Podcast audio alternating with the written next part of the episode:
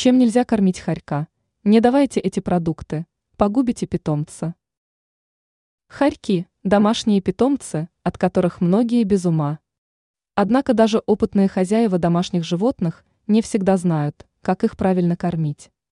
Есть ряд продуктов, которые ни в коем случае нельзя давать животным, если вы не хотите их погубить. Собачьи или кошачьи корма. Несмотря на то, что хорьки также являются хищниками, корма, предназначенные для кошек и собак, им противопоказаны. Если хотите кормить животное сухим кормом, тогда стоит выбирать продукцию, предназначенную специально для них. Еда со стола.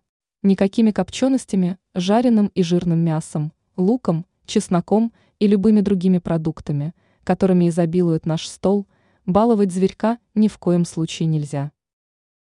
Молоко. Молоко содержит лактозу, от которой у хорька может быть расстройство желудка.